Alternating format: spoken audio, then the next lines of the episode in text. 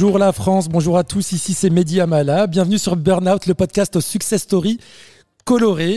N'oubliez pas de vous abonner à la page Burnout, comme d'habitude, sur votre plateforme d'écoute préférée, Spotify, Apple Podcast, Deezer, et laissez un petit commentaire s'il vous plaît, ou 5 étoiles si vous avez apprécié ce moment d'échange. Merci pour vos messages, merci pour la force, et merci pour votre fidélité aussi. Merci, j'ai de plus en plus d'écoute, donc c'est super agréable. Je rappelle que le podcast, il est enregistré sur le ring de boxe de la magnifique salle V-Punch Gym à Paris, à quelques pas seulement du Moulin Rouge. Et pour ce nouvel épisode de Burnout, j'ai l'honneur de recevoir une personne avec beaucoup de talent, au parcours atypique entre gagnant de concours d'éloquence, comédien en théâtre, au cinéma, pour les films notamment à succès Banlieusards 1 et 2, Jammeh Diangana. Bonsoir. Bonsoir. Comment ça va ? Ça va très bien et toi ? Ça va, écoute, merci beaucoup d'avoir répondu oui à mon invitation. Je sais que c'est l'euphorie là, depuis la sortie de Banlieusards 2, diffusée sur Netflix depuis quelques jours là. Ouais, depuis mercredi. Bah écoute, ça fait depuis mercredi 27 du coup, 27 septembre, c'est vrai que c'est un peu la course. Mais franchement, ça va, ça se passe bien. Et merci aussi à Fawzi, tu vois, qui nous a, Fawzi de Move, qui nous a connectés. Qui nous a mis en contact. Exactement. Merci à lui. Yes. Donc, tu vas nous raconter les coulisses de Banlieusards. On veut vraiment tout savoir sur ce deuxième volet. Yes. Le premier qui avait très, très bien fonctionné. Mais avant ça, tu sais, sur ce podcast, sur Burnout, on aime connaître notre invité. Okay. Il y a le talent, il y a le travail, il y a l'environnement, mais il y a aussi l'homme qui se cache derrière le comédien, l'acteur. Yes. Et on commence en général par l'enfance. Okay. Okay. J'ai une première question pour toi. Au collège et au lycée, t'étais quel type d'élève, toi, d'enfant ? Bah écoute, moi j'étais un mec très très calme. Okay. Tu vois, de nature très calme. Je me jette pas de fleurs, je dirais dans mon comportement j'étais assez exemplaire, tu vois.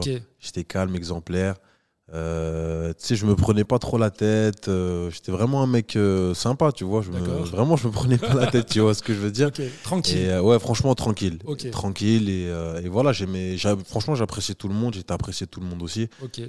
Donc voilà quoi, voilà. Cool. Et puis au niveau des notes, t'étais un bon élève. Niveau des notes, écoute, au collège, non franchement. Allez, let's go. Non, je rigole. Non, au collège, franchement, les notes, elles étaient top, elles étaient bien. Après, au lycée, c'était, je veux pas dire que c'était un peu plus compliqué, ouais. Mais au lycée, je me foulais pas trop. Okay. Je vais pas te mentir, je me foulais pas trop. Est-ce que tu te rappelles à ce moment-là, Jammeh, à quoi tu aspirais ? Quand j'étais jeune, écoute, ouais. Franchement, je savais pas trop ce que je voulais faire quand j'étais jeune, je t'avoue. Ouais. Je me souviens que j'avais plein d'envies. La première envie que j'avais, je crois vraiment, j'étais tout petit, tu vois, je voulais être boulanger. D'accord. Franchement, je voulais être boulanger, mais à cette époque-là, j'étais assez gros, j'étais assez dodu. Okay. Et je me souviens un jour, mon père m'a dit, écoute, si tu deviens boulanger, à force de manger du pain et autres, tu passeras plus la porte, tu vois. Ensuite, je voulais être mécanicien. J'avais un peu cette envie d'être mécanicien, je sais pas. Okay. Après j'ai mon père qui avait beaucoup d'amis mécaniciens, tu vois. Des fois on allait souvent dans les garages et tout. Donc c'est peut-être de là que ça m'est venu. Ensuite tu vois peut-être vers l'âge de 10, 11, 12 à peu près, tu vois, t'as les parents, enfin en tout cas moi à cette époque-là, tu sais, mes parents ils me chuchotaient beaucoup à l'oreille, tu vois, le commerce international, parce que dans mon entourage j'ai mon grand-oncle qui lui est dans le commerce, tu vois, et du coup il me chuchotait un peu à l'oreille, tu vois, écoute, le commerce international ça peut être bien, l'import-export. Ils nous ont tous chuchoté la même chose. Non, franchement, tu vois, c'était ça, commerce international, ça peut être bien, tu vois. Et après, commerce international, bon, c'était quand même dans un coin de ma tête. Et peut-être vers le lycée, fin lycée, je me disais, bon, peut-être qu'une carrière en tant que banquier, ça peut être bien. Mais voilà, j'avais vraiment le cul entre deux chaises. Quand je t'ai dit j'avais le cul entre deux chaises, pour moi, c'était soit je devenais banquier, soit je devenais CPE. Non, CPE, okay. Boulanger, c'était avant. Mais CPE, conseiller principal d'éducation. Ouais. D'accord. Ouais, franchement, ouais, c'était vraiment c'est un métier, franchement, que je trouve super top. C'est original, c'est atypique ce que tu dis, parce qu'en général, on les détestait. Ah, ben moi, pour le coup, okay. Je t'assure que j'ai pas beaucoup de CPE, même pas du tout, je crois, j'ai pas eu un seul CPE qui était vraiment détestable, et tu vois. Vraiment, je trouve qu'ils m'ont beaucoup apporté, tu vois, et voilà, que ce soit les profs ou les CPE, je trouve qu'ils m'ont beaucoup apporté, et je me disais que voilà, de par ma personnalité, je me disais que voilà, je pouvais aussi rendre ce qu'on m'avait donné, quoi. Écoute, c'est important de le dire, et surtout pour les plus jeunes qui nous écoutent. Il me semble que tu as grandi à Nanterre. C'est ça. Une ville que je connais très bien. Okay. Une ville aussi qui est cosmopolite. Il y a différentes de populations, de différentes diasporas. Toi, c'était plutôt une richesse de grandir autour de personnes. Bien sûr, c'est une très grande richesse. Déjà, moi, déjà d'être originaire du Sénégal et de la Gambie, déjà, tu vois, je trouve que c'est une énorme richesse. Et ouais, après, grandir avec des Portugais, des Français aussi de pure souche, des Algériens, tu vois, de tout, c'est magnifique. Je pense que, comme je dis, en tout cas, j'essaye de le promouvoir un maximum, tu vois, avant d'être des Algériens des Sénégalais on est des citoyens du monde, tu vois ce que je veux dire. Ouais. Donc voilà, mais c'est vraiment très, très, très... Franchement, rien à dire. Tu as encore un lien avec Nanterre, tu y retournes? Ouais, toujours. Bah, je vis toujours à Nanterre. Moi, je suis toujours à Nanterre. Je vis toujours à Nanterre. Ouais, quand j'ai préparé l'interview, je vais pas te mentir, quand j'ai vu que t'as grandi à Nanterre, ça a fait écho évidemment au petit Naël qui a été abattu par un policier, sans rentrer dans le truc politique, etc. Ouais. Est-ce que toi, comment t'as vécu cet événement? C'est un truc. Franchement, c'était compliqué à vivre. Nous, Naël, c'est un petit qui a grandi dans mon quartier, tu vois. Okay. Bon, c'est un petit qu'on a vu grandir. Et voilà, tu vois, après que ce soit Naël ou un autre, tu vois, ça aurait pu être un autre garçon, tu vois, même un François du 16e, tu vois. Ouais, ouais. Ça, je pense que ça aurait impacté tout le monde de la même manière, tu vois. Okay. C'est un jeune enfant, tu vois, 17 ans. C'est triste. Voilà, ouais, franchement, c'est triste. Sans transition, on va parler un peu de boxe. Donc, comme je le disais en introduction, on enregistre ce podcast sur ce ring de boxe, c'est assez original. Ouais, c'est ouf. Il y a une notion de combat, il y a une vraie métaphore derrière. Comme tu peux le voir ici, il y a une fresque. Est-ce que tu reconnais un des boxeurs? Et bien si sûr. Oui, lequel t'inspire le plus ou lequel t'inspire et pourquoi? Là, t'as Tyson, t'as Mohamed Ali. Ouais. Là-bas, c'est... Non, c'est pas Marciano, non? Nordi... Non, c'est pas lui, Nordin. Enfin, moi, je les connais pas tous. Hein. Okay. Mais moi, celui qui m'inspire... Brahim Asloum, je l'ai vu. Possible. Mais moi, le boxeur qui m'inspire le plus, il est pas ici. Il est pas sur là. Moi, c'est Floyd Mayweather, moi, qui m'inspire de ouf. Ouais. C'est un boxeur de ouf. Franchement, il fait partie des. Pour moi, je veux pas dire que c'est le meilleur boxeur de tous les temps, mais si je dois faire un top 3, vraiment, il y est, tu vois. Et il m'inspire parce que voilà, il a vraiment grandi dans la précarité, tu vois, avec. Il s'est fait tout seul. Il s'est fait tout seul, mais après voilà, il est aussi issu d'une famille de boxeurs, tu vois, son oncle, son père. Mais voilà, malgré le fait qu'il soit issu d'une famille de boxeurs et que voilà, il est quand même un nom avant d'être Floyd Mayweather maintenant. Comme je dis, il a grandi dans la précarité, dans la difficulté, dans la drogue. Je crois que c'est sa mère ou je sais plus trop. Tu vois, son père était dealer, sa mère, tu vois, consommait. Donc c'était compliqué pour lui, et là de voir ce qu'il a pu accomplir dans la boxe, en amateur ou en professionnel, c'est super top. T'as pratiqué de la boxe, toi? Ouais, j'ai fait de la boxe, tu vois, l'époque où j'étais dodu, tu vois, où j'étais assez gros, je voulais faire du tennis de base. Je voulais faire du tennis, mais les licences, ça coûtait trop cher. Ouais. Du coup, j'ai dû me rétracter sur un sport qui coûtait moins cher. Et de là, j'ai commencé la boxe. J'ai fait de la boxe thaïlandaise. Moi, je voulais faire de la boxe anglaise, du coup. Okay. Mais à Nanterre, il n'y avait pas encore de boxe anglaise. Du coup, je me suis recroquevillé sur la boxe thaïlandaise. Ah ouais. Ouais, franchement, boxe souple, thaï. Ouais, faut être souple. Et bah, du coup, moi, j'étais pas du tout souple. Au début, j'étais pas du tout souple. Et après, j'ai perdu pas mal de poids. Je crois franchement, en 6 mois, j'ai dû perdre facile 20 kilos, tu vois. Et du coup, de fil en aiguille, j'ai gagné en comment on dit ça, en souplesse. En pardon. Souplesse, okay. Non, très très clair. On va rester toujours dans le domaine de tes loisirs. Ouais. J'ai lu aussi que après tu as découvert le théâtre. Ouais, j'ai découvert le théâtre. Déjà, comment je l'ai découvert, c'était pas vraiment du théâtre, c'était l'opéra. L'opéra ? Ouais, de l'opéra, ouais. Okay. Notre Madame Thévenet, qui était notre prof principale pendant 2 années, CM1, CM2, elle avait monté un cycle opéra. D'accord. Et du coup, à l'issue de ce cycle, on a monté une pièce de théâtre autour d'un livre qui s'appelle Le grain de riz. Et tout au long des 2 années, on allait assez régulièrement à l'Opéra Bastille, l'Opéra Garnier. On allait voir des professionnels, on visitait les locaux. Tu vois, c'était vraiment un vrai projet. C'est vraiment là que ça a commencé, à ce moment-là. Mais à cette époque-là, j'aspirais pas, tu vois, être comédien ou acteur.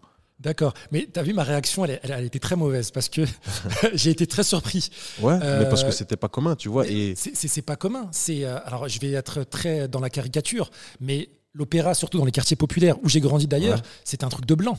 Ouais, bah plus ou moins, c'est ce qu'on se dit. C'est des limites, on est programmé. C'est des limites, exactement, on est programmé. Ouais. Mais tu vois, dans ce projet-là, sur les 2 ans, on avait été suivi par une chanteuse d'opéra qui avait grandi à Nanterre, elle avait grandi dans les bidonvilles de Nanterre, elle s'appelait Malika, j'ai oublié son nom de famille, mais on l'appelait Malika la diva, tu vois, la diva de l'opéra. Si tu fais des recherches sur Internet, je pense que tu la trouveras, tu vois.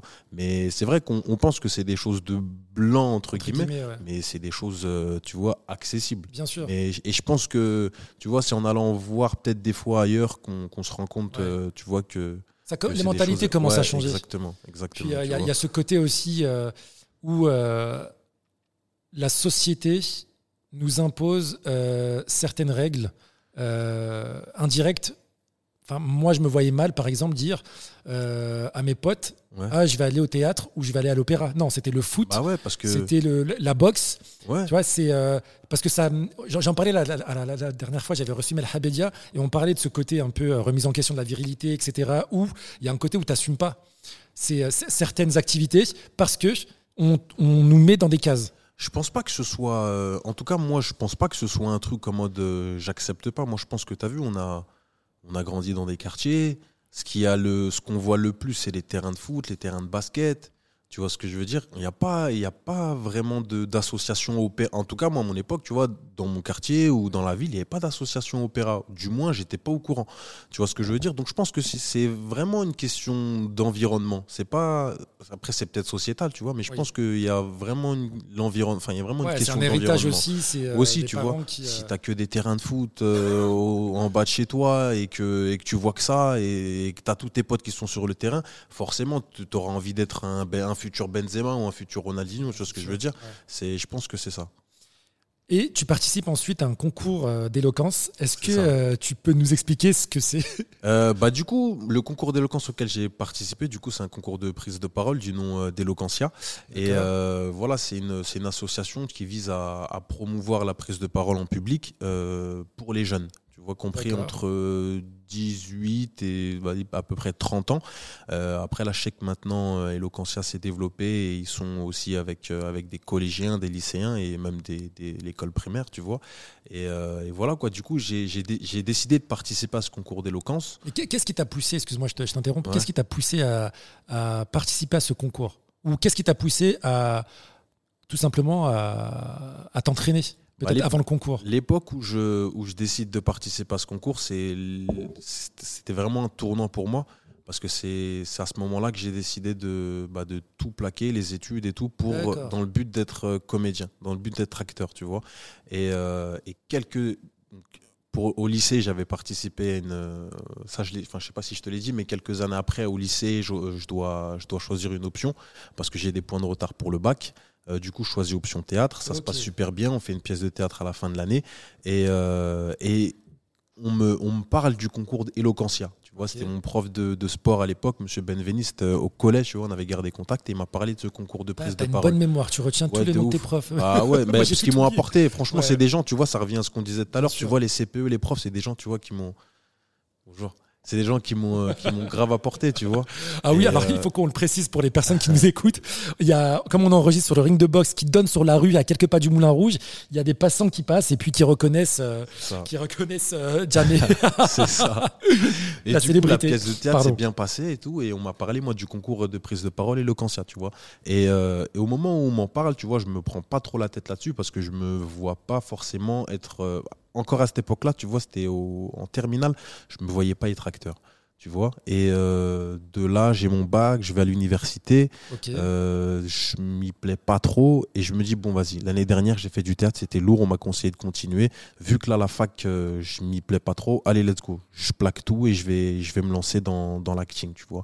Donc, je vais sur des pages de casting et tout sur Facebook, Instagram pour essayer de trouver des trucs. Et à ce moment-là, je me suis dit mais attends, on m'avait parlé d'un concours de prise de parole Eloquentia où t'as des personnalités qui viennent et qui font partie du jury à la finale. Donc je vais voir ce que c'est finalement Et je me rends compte que dans le jury, à cette époque-là, c'était à Nanterre, en plus, Eloquentia Nanterre, je crois. Il y avait Omar Sy, il y avait Kéry James, il y avait, tu vois, des personnalités auxquelles je m'identifiais. Et des personnalités, tu vois, où je me dis, tu vois, ils sont peut-être pas, enfin, ils me comprendront beaucoup, oui. Tu vois, si je leur explique que je vais être acteur et comédien. Et c'est vraiment de là que c'est parti. Au début, je me suis dit, écoute, ça peut être un tremplin, tu vois, ça peut être une manière pour toi de te faire repérer par des professionnels. Mais d'un autre côté, tu vois, c'est un test. Smart, brillant. Ouais, un peu, bah oui, parce que tu vois, qu'on n'y pense pas. Non, on n'y pense pas, tu vois. Et surtout, le truc que je me suis dit, tu veux être artiste, tu veux être acteur, mais enfin, faut que tu sois capable de pouvoir performer devant un public, devant un truc. Et je me suis dit que c'était le bon test. Si t'es pas capable, tu vois, de délivrer un texte d'une dizaine de minutes devant un public, bah pour moi je veux pas dire que t'es pas capable, tu vois, mais voilà, pour moi c'était une étape. D'accord, bah je comprends mieux le cheminement derrière qui t'a poussé à faire de l'acting. Si tu devais me coacher à être éloquent, est-ce qu'il y a un kit pour devenir éloquent, pour travailler son élocution? Tu commencerais par quoi? Est-ce que tu as quelques règles pour nos auditeurs et pour moi-même, justement? Déjà, juste petite parenthèse, moi, depuis ma rencontre avec l'éloquence, entre guillemets, je suis vraiment tombé amoureux de cet art, tu vois. D'accord. Et depuis quelques temps, je forme à la prise de parole. Ah, okay. Tu vois, j'ai monté un petit dispositif du nom de Speak Louder. Okay. J'ai pas encore mis de choses sur les réseaux et tout, mais voilà, ça fait maintenant à peu près un an que j'exerce et je forme à la prise de parole. Donc si je devais te former à la prise de parole, déjà je pense que le plus important, en tout cas pour moi, c'est ce que je pense, c'est que tu vois, il faut d'abord que tu te connaisses. Okay. Tu vois, avant de pouvoir t'exprimer devant les gens, faut vraiment d'abord que tu te connaisses. Donc il y a vraiment un exercice d'introspection. Enfin, ça peut être sur plusieurs séances et ouais, vraiment un travail d'introspection, savoir si tu te connais réellement. Ce que t'aimes, tu vois, ça va vraiment être des exercices comme ça de base. Ok, il y a quand même un aspect fort psychologique avant la forme. Ouais, franchement, ouais. Moi, en tout cas, quand tu vois, je fais un retour d'expérience, c'est vraiment l'aspect principal sur lequel je travaille d'abord. Et ensuite, on rentre un peu plus dans la théorie. Ok. Moi, il y a une personne que je vais remercier maintenant qui m'a beaucoup aidé. C'est Absatoussi. Ok. Ouais. Je l'avais reçu à la radio il y a quelques années. Ok. C'était une émission en direct. D'accord. J'étais assez stressé. Ouais. Elle l'a senti. À la fin, je l'accompagne pour sortir du studio. Et elle me dit, écoute Mehdi, même les plus grands sur TF1, sur M6 partout, ils bégaient. Mais bien sûr. Ils bafouillent. Non, il faut que tu continues. Il ne faut pas que tu paniques. Et je te jure, j'ai eu un déblocage. Ouais. Parce que elle est quand même pro, justement. Elle est aussi dans l'éloquence, justement. Ouais. Elle en a fait un métier. Hein. Et depuis ce jour-là, je me dis, en fait, il y a une partie d'acceptation à la non-perfection aussi. C'est ça, en fait. Je pense qu'il ne faut pas essayer d'atteindre la perfection maintenant et tout de suite. Tu vois, c'est vraiment avec le temps, tu vois, qu'on devient performant comme... Comme je l'ai souvent entendu, on ne naît pas éloquent, tu vois, on le devient. C'est vraiment avec le temps qu'on le devient. Et encore, et même moi, tu vois, même si voilà, j'ai gagné les concours d'éloquence, etc., il y a des fois où, quand je dois m'adresser peut-être à des jeunes, tu vois, dans le cadre de Speak Louder, d'une formation que je vais délivrer, il y a des moments où, tu vois, je vais être un peu stressé, tu vois, tu vas appréhender un petit peu le public, savoir comment est-ce qu'ils seront, s'ils seront réceptifs ou pas. Donc c'est des choses tout à fait normales et il faut pas se rester là-dessus, quoi. OK, bon bah tu nous enverras tes tarifs, hein, parce que je pense que ça va en intéresser plus d'un. Mais bien sûr, vraiment c'est important. Non, mais c'est top. Jammeh, il est l'heure de parler du film à succès Banlieusards, diffusé sur Netflix depuis quelques jours, écrit et co-réalisé par le grand Kéry James, dans lequel il joue également. Alors toi, dans le film, dis-moi si je me trompe, tu interprètes Souleiman Traoré. C'est ça. Brillant étudiant en droit, frère d'un caïd, entre guillemets, d'un ado un peu influençable. Ouais. Alors moi, je veux vraiment tout savoir sur le process. Comment tu as été repéré pour jouer dans cette série, dans ce film Banlieusards 1 et après le 2? Du coup, moi, j'entends parler du film peut-être l'année où je décide d'arrêter les études. Okay. J'entends parler de ce film, mais je l'entends vraiment de la bouche de Kéry, tu vois. Et à cette époque-là, en fait, il faisait une tournée théâtrale. Okay. Donc il était venu à Nanterre, j'avais été invité il avait 2 dates. J'avais été invité à la première date. J'ai vu la pièce, j'ai regardé et le soir même, mon but c'était vraiment de faire le forcing et d'essayer d'aller le voir. Donc j'ai pas eu la chance de le voir. Si, j'ai eu la chance de le voir ce soir-là, mais c'était vraiment bref, il était fatigué et tout. Le lendemain, j'ai une prof d'STMG qui contacte mon ancienne prof de théâtre en lui. C'est quoi son prénom? Non, je plaisante. Madame Denis. Oh, je suis content. Bah oui, non, mais parce que non, mais je suis, c'est important, tu vois. Ça fait partie de mon histoire. D'ailleurs, je suis en train de bosser sur un documentaire, tu vois, où j'explique vraiment mon histoire, parce qu'elle est vraiment folle, tu vois. Je vais peut-être pas tout dévoiler ici, mais voilà, grosso modo, je vais t'expliquer. Du coup, Madame Denis propose à Madame Canavo de me faire participer à un entrevue entre la classe d'STMG et Kéry James. D'accord. Du coup, j'y vais, ça se passe bien, et le truc, c'est que je rafale Kéry de questions, et de là, il me demande: est-ce que tu as déjà fait un peu de théâtre et tout? Et je lui dis: ouais, l'année dernière, j'ai fait du théâtre, etc. Ça s'est bien passé. De là, il me parle du film. Il me dit: écoute, moi, j'ai écrit mon scénario de long métrage, et voilà, on cherche, là, actuellement, on est en période de casting, et il y a un rôle qui pourrait te correspondre. Est-ce que ça te dit, tu vois? Donc de là, il me donne les coordonnées de la directrice de casting, et j'envoie vraiment pendant peut-être une période de 4-5 mois, j'envoie des mails, tu vois, mais j'ai pas de réponse. Et en fait, à cette époque-là, il n'y avait pas de réponse parce que le film avait des problèmes de financement, tu vois. Un classique. Exactement, c'était problème de financement. Du coup, je vais voir Kéry. Donc comme je sais qu'il continue sa tournée théâtrale, je vais le voir dans toutes les salles dans lesquelles il est. Le forceur. Tu vois, ouais, bah oui, franchement, j'avais pas le choix. J'étais déterminé. Ouais, j'étais déterminé de ouf, j'avais pas le choix. J'avais arrêté l'école, je travaillais en tant qu'animateur à côté, mais le truc, c'est que, tu vois, j'ai la pression des parents. Tu vois, ouais, ok, tu veux être acteur, tu veux faire ceci, tu veux faire cela, mais là, pour l'instant, t'as rien, tu vois, mais il faut prouver exactement. Du coup, je vais le voir, je crois, la dernière date à laquelle je suis parti le voir, c'était à Saint-Quentin-en-Yvelines, et de là, il me dit: écoute, le film, il a des problèmes de financement, donc il faut que tu restes actif. Okay. Et quand il me dit reste actif, c'est là, je pense au concours Eloquentia, tu vois ce que je veux dire, et je décide de m'y inscrire. Et dans l'optique je me suis dit: écoute, je vais participer au concours, j'espère qu'il sera dans le jury final, et si jamais il est dans le jury final, il verra que, tu vois, c'est gagné, exactement, quoi. Donc je participe au concours, tout ça, je le remporte, et quelques mois après, j'ai gagné, je me souviens, au mois d'avril 2018, au mois de juillet, il y a le casting qui est relancé. Okay. Donc ils ont trouvé les financements, Netflix est arrivé, le casting est relancé. Donc je repostule, ça se passe bien, on m'envoie le texte. Donc je sais pas si tu sais comment ça se passe un casting, mais on t'envoie un texte, tu dois l'apprendre, et tu t'en vas le jour du casting, tu dois le faire devant le directeur de casting. Okay. Sauf que le texte qui m'a été envoyé, c'était un texte de plaidoirie. Et quelques mois avant, moi, j'avais participé au concours Eloquence, que j'avais gagné. Du coup, le premier texte s'est super bien passé. Tu vois, j'étais dans mon élément. Okay. Le deuxième tour se passe bif-bof, tu vois, pas très très bien. Et quelques semaines après, on m'appelle en me disant: écoute, t'as pas été pris. On a choisi un autre comédien qui est déjà dans le milieu, etc. Tu vois. Et j'étais dégoûté, mais je sais pas pourquoi, j'étais persuadé que le rôle, il était pour moi. L'intuition de ouf. Tu vois, j'étais persuadé que le rôle, il était fait pour moi, tu vois. Et du coup, donc comme je t'ai dit, ils avaient pris un autre comédien, mais la force des choses a fait que peut-être 5 jours avant le début du tournage, le directeur de casting me recontacte. Il me dit: écoute, voilà, il y a eu un petit problème dans le casting, je sais pas quel était le problème, mais voilà, c'est relancé, on recherche le rôle de Souleiman, est-ce que t'es partant?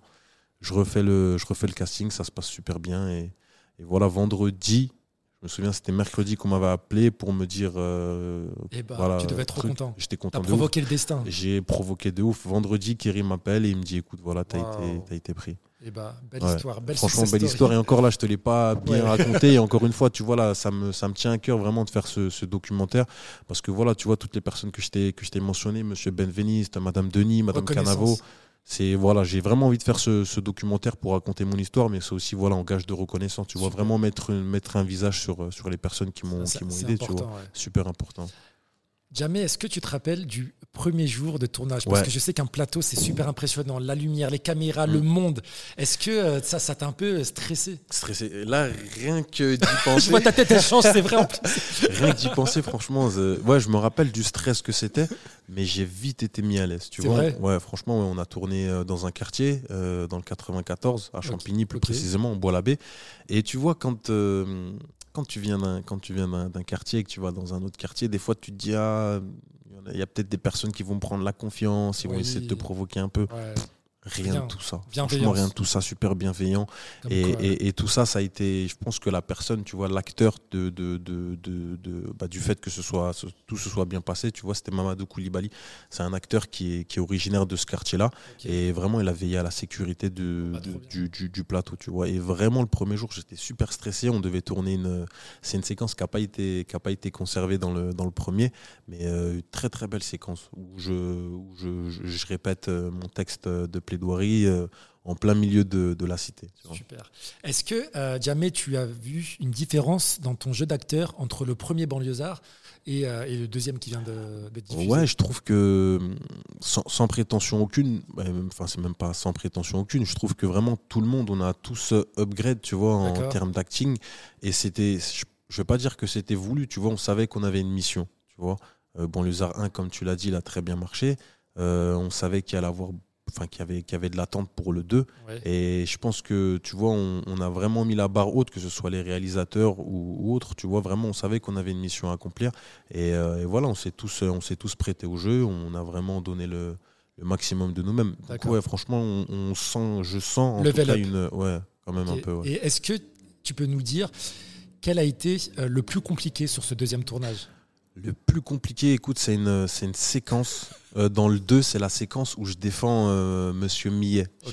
Je sais pas si tu l'as vu. Si, je défends le texte. Le texte, ouais. Je l'avais appris par cœur. D'accord.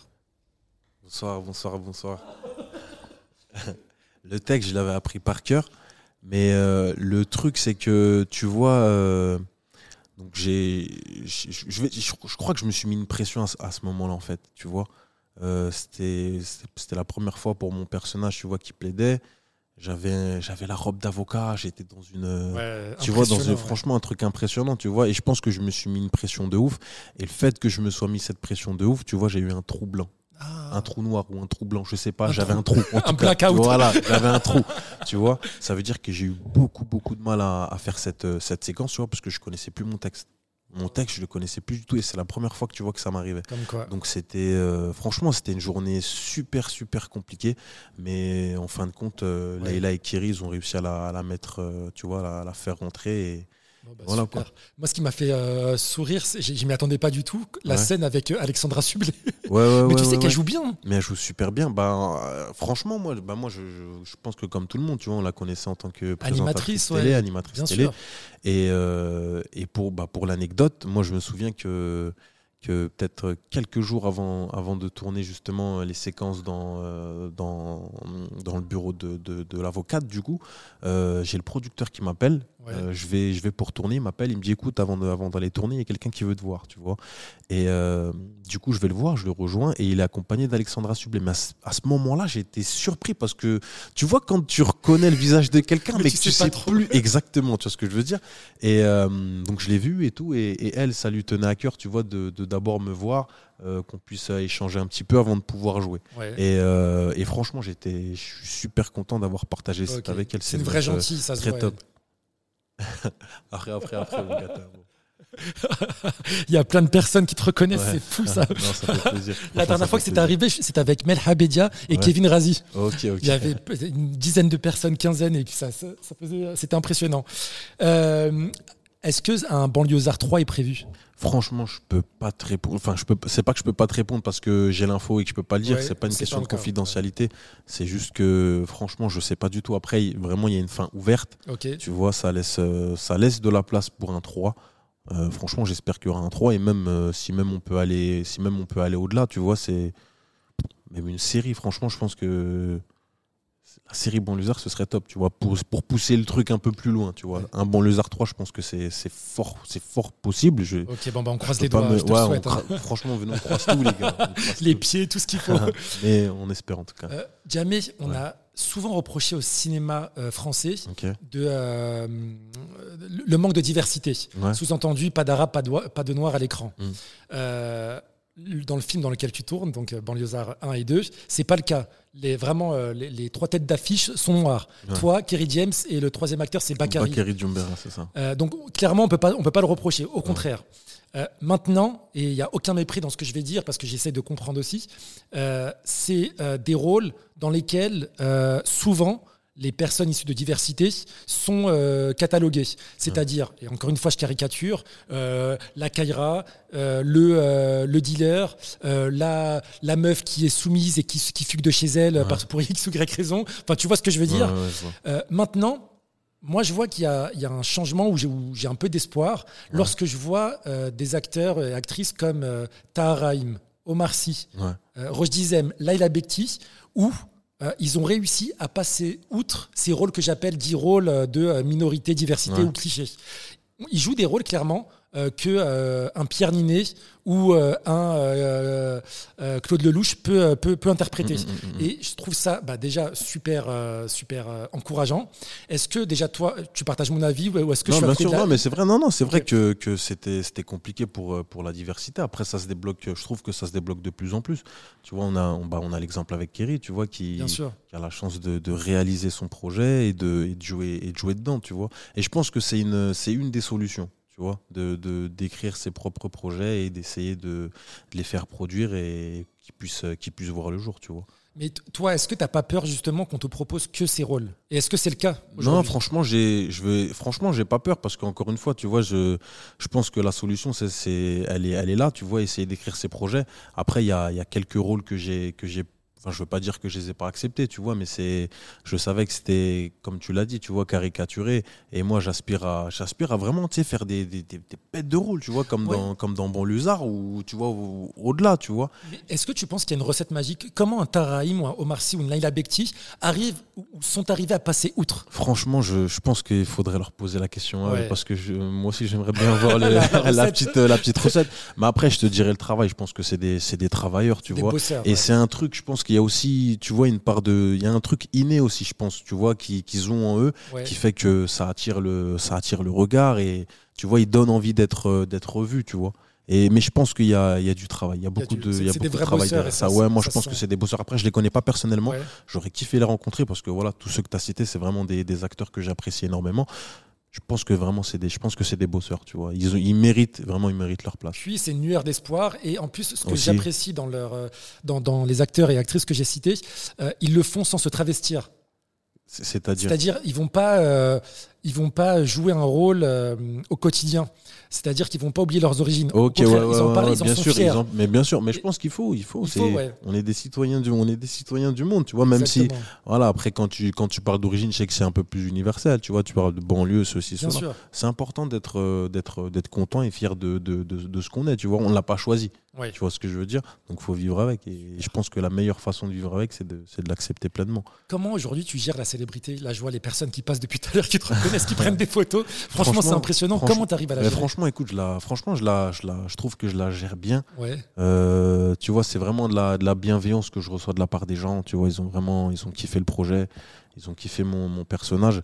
J'essaie de garder un maximum la tête sur les épaules, tu vois, la tête froide, je sais que tout peut s'arrêter à tout moment. Okay. J'ai conscience d'une chose, c'est que c'est ça, tu vois, c'est que tout peut s'arrêter et j'ai aussi conscience j'ai pas envie de faire t'excuses pas, vas-y. Non, mais j'ai conscience aussi, tu vois, de la mort. J'ai pas envie que ce soit un truc glauque, mais je sais pas comment t'expliquer. J'ai conscience que tout peut s'arrêter, tu vois, et que je ne suis rien finalement, et que tout peut s'arrêter en une fraction de seconde, tu vois ce que je veux dire. Généralement, je pense que c'est ceux qui arrivent à intellectualiser ce que tu viens de dire ou à avoir cette prise de conscience, ça permet d'en profiter au maximum. Ouais. De se dire à chaque fois peut-être c'est le dernier tournage donc je donne tout, bien sûr, et après ça se ressent. Je pense que c'est ça, tu vois, et c'est aussi dans ça, tu vois, que je prends du plaisir, que ce soit au moment de jouer, au moment de la promo, tu vois, c'est des trucs, je pense qu'il faut kiffer et profiter un maximum. Moi je suis super content de tout ce que j'ai pu faire jusqu'aujourd'hui, tu vois, j'espère que ça va continuer, c'est le but, sûr, tu vois, tu vas aller loin, j'espère, Inch'Allah, mais c'est le but, tu vois, vraiment c'est le but de tu vois, de continuer d'exceller dans ça, tu vois. Là je me suis mis à écrire, j'ai envie de réaliser mes propres projets, j'ai envie de produire. Vraiment, c'est le but. T'as signé pour un prochain film, je parle pas de Banlieusards. Est-ce qu'on t'a proposé certains rôles ou pas encore ? Là, je vais faire une apparition du coup dans la cage, la série de Franck Gastambide. Ouais, exactement. Dans la série de Franck Gastambide. Donc, je suis content d'avoir travaillé avec lui, parce que voilà, depuis le début, avec lui et David Crespin, son coréal, parce que voilà, jusqu'ici j'avais travaillé qu'avec Kéry James. Je suis vraiment content, tu vois, d'avoir travaillé avec d'autres réalisateurs Et voilà, là vraiment j'ai envie de, je me concentre sur mes projets ciné. Ça veut pas dire que tu vois j'ai plus envie de jouer, mais au contraire, tu vois, j'ai envie d'avoir ces casquettes là comme les Franck Gastambide, comme les Michael B. Jordan, tu vois, qui sont producteurs, réalisateurs, et ouais, franchement c'est kiffant. Je suis rentré dans un monde où vraiment je veux tout savoir, j'ai vraiment envie de tout connaître, tu vois. Ouais. Sur les tournages, je casse la tête au chef opérateur, tu vois, sur les petits détails, sur les petits trucs, mais c'est vraiment, j'ai vraiment envie de connaître et de savoir, tu vois, vraiment, j'ai vraiment envie de connaître le domaine, tu vois. C'est bien, je remarque que les mentalités commencent à changer en France. Parce que c'est vrai qu'on nous rend, je dis on, comme si j'étais acteur ou chanteur, mais je sais pas quoi. T'es un artiste, t'inquiète pas, t'es un artiste. En fait, tu peux faire qu'une chose en France, c'est toi, soit t'es acteur, soit animateur télé, soit chanteur, et c'est compliqué. Je pense à une actrice, Mélanie Laurent. Okay. Elle a pris cher il y a 10 ans, parce qu'elle a commencé, elle, avec le cinéma. Okay. Ça a très bien fonctionné. Ensuite, elle a voulu réaliser. Elle a fait de la musique aussi. Okay. Et la pauvre, les médias français ne l'ont pas épargnée. Les médias et le public aussi. À un moment, elle a été boudée par le public. Et je trouve que maintenant, ça commence à changer. Ouais. Avec les Franck, les Kéry James, comme tu l'as dit. Aussi, Camille Lelouch. Ouais. Elle est humoriste. Elle est chanteuse. Elle remplit l'Olympia. Ouais. Tu vois, les mentalités commencent à changer. Je pense qu'on commence à avoir l'état d'esprit entertainment comme aux États-Unis. US, si tu regardes, je te donne un exemple, Jamie Foxx. Ouais, Jamie Foxx, c'est un mec incroyable, vraiment touche à tout, chanteur de fou, acteur de fou, c'est un truc de ouf. Donc peut-être qu'on commence à avoir cette mentalité-là, divertissement. Jammeh, je vais te poser une série de questions autour de la thématique du cinéma et tu vas devoir y répondre au tac au tac. Oulala. Ok. Oulala. Pressure. Non, vas-y, t'inquiète, que des questions faciles. Okay. Avec qui rêverais-tu de jouer au cinéma? Wow, Michael B. Jordan. Ok. Quel rôle rêverais-tu d'incarner? J'en ai plein. Franchement, il y a beaucoup de rôles que j'aimerais incarner. Un ou deux, allez. J'aimerais bien incarner un mec de l'armée. Un soldat. Non, je te jure, j'aimerais trop incarner un mec de l'armée. Et deuxième. Attends, mec de l'armée. Deuxième, je te dirais un sportif de haut niveau. D'accord. Ouais. Pas mal. Quel rôle tu refuserais catégoriquement ? Catégoriquement ? Je pense que je te dirais un rôle de méchant parce que je suis gentil. Non, en vrai, non, ça. Franchement, tout va dépendre. Franchement, ça va dépendre. Ouais. Là, j'ai pas d'idée en tête, mais ça va dépendre. Pour quel réalisateur aimerais-tu jouer ? Franchement, je te dirais Olivier Nakache. Il était à la finale Eloquentia Nanterre. Okay. Je l'ai rencontré. Humainement, c'est un mec super top. Ouais. Tu vois, le réalisateur de Intouchable, pour ceux qui connaissent pas. Le co-réalisateur, parce qu'il est avec Eric Toledano, exactement. Vraiment, c'est un mec super top. Tu vois, et moi, je suis quelqu'un qui m'accroche. Tu sais, je suis beaucoup attaché à l'humain. Tu vois, je préfère qu'il y ait un bon feeling au début. Tu vois. Et pour que ça glisse au moment de bosser, plutôt que, tu vois, il n'y ait pas vraiment le feeling et on bosse ensemble, tu vois. Et puis après, ça peut se ressentir. Et puis, exactement. Franchement, Olivier Nakache, c'est vraiment un réel avec qui j'aimerais bosser. Olivier Nakache, si tu nous entends, Olivier. Envoie les scripts. Est-ce qu'on t'a déjà proposé un projet chelou, genre télé-réalité ou un film Ham-Ham? Je crois film Ham-Ham, ouais. Mais j'ai pas. Enfin, film ham-ham. Enfin, un film où il y a peut-être des bisous et des trucs. Quand non, moi, je dis ham-ham, c'est plus. Ah non, je suis un fou. Non, pardon, non. Il n'y a jamais eu de film plus. Non, c'est quoi, je vais couper que ce truc et je vais le diffuser. Non, je rigole. Je pensais que tu allais me dire. Non, franchement, on m'a jamais proposé. Télé-réalité non plus, on m'a pas proposé. Bon, bah, tant mieux. Est-ce qu'on t'a déjà confondu pour quelqu'un d'autre? Pas avec une personnalité, mais avec mon grand frère. On me confond beaucoup avec mon grand frère. On se ressemble assez. Bon, bah, si c'est ton frère, ça va. Ouais, franchement, avec mon grand frère. Si un jour tu gagnes un César, et je te le souhaite, tu remercieras qui en premier? Bah, forcément, je remercierai mes parents, tu vois. Okay. Mes parents, mes frères et sœurs, mes amis, ma future femme. Inch'Allah, et voilà. Si un jour tu gagnes un César, est-ce que tu remercieras Mehdi Amala du podcast Burnout? Ouais, bien sûr. Bah, si j'oublie pas, tu vois. Je pense que je vais me faire une grosse liste, écoute, et je vais sortir la feuille. Ok, je voudrais remercier tel. Tu vois ce que je veux dire? Merci beaucoup. Dernière question. Ouais. Tu sais, le symbole de ce podcast, c'est le tarbouche que j'adore. Je sais pas pourquoi j'ai choisi ça, mais bon, il est partout dans mon logo, dans les vignettes sur Apple Podcast, Spotify. Est-ce que jamais tu as trouvé cette interview Tarba ou Tarbouche? Oulala, je dois répondre quoi? Bah, est-ce que t'as kiffé ou pas en gros? Ouais, j'ai kiffé. Ok, Tarba, c'est. Tarba, t'as pas kiffé. Ok, non, Tarbouche, en vrai, Tarbouche. Voilà. Faut profiter un maximum, les gars. Merci beaucoup d'avoir répondu à toutes mes questions. Plaisir. Franchement, j'ai passé un très très bon moment. Non, moi aussi, franchement, j'ai kiffé. À tous les auditeurs qui n'ont pas encore regardé Banlieusards, je vous invite vraiment à le faire, le 1 et le 2. Vous allez découvrir des acteurs, une belle histoire, de la musique. De la, j'allais dire mélancolie, non, parfois c'est triste, parfois c'est drôle aussi. Ouais, ouais, ouais. Il y a une touche d'humour, une touche de légèreté. Bref, j'en dis pas plus. C'est sur Netflix, allez-y. Et bah, n'hésitez pas à m'envoyer des messages pour me dire si vous avez apprécié ou pas. Ça peut arriver, mais je pense que vous allez apprécier. Jammeh, j'espère te revoir bientôt pour tes prochains projets. Yes. Aussi, et tu m'enverras tes prix journaliers pour les cours d'éloquence. Il n'y a pas de souci, avec plaisir, je t'envoie ça tout de suite, là, juste après le podcast. Là, on coupe les micros et t'inquiète. Merci beaucoup et puis je vous dis à très très vite pour le prochain épisode de Burnout. Allez, ciao. Ciao.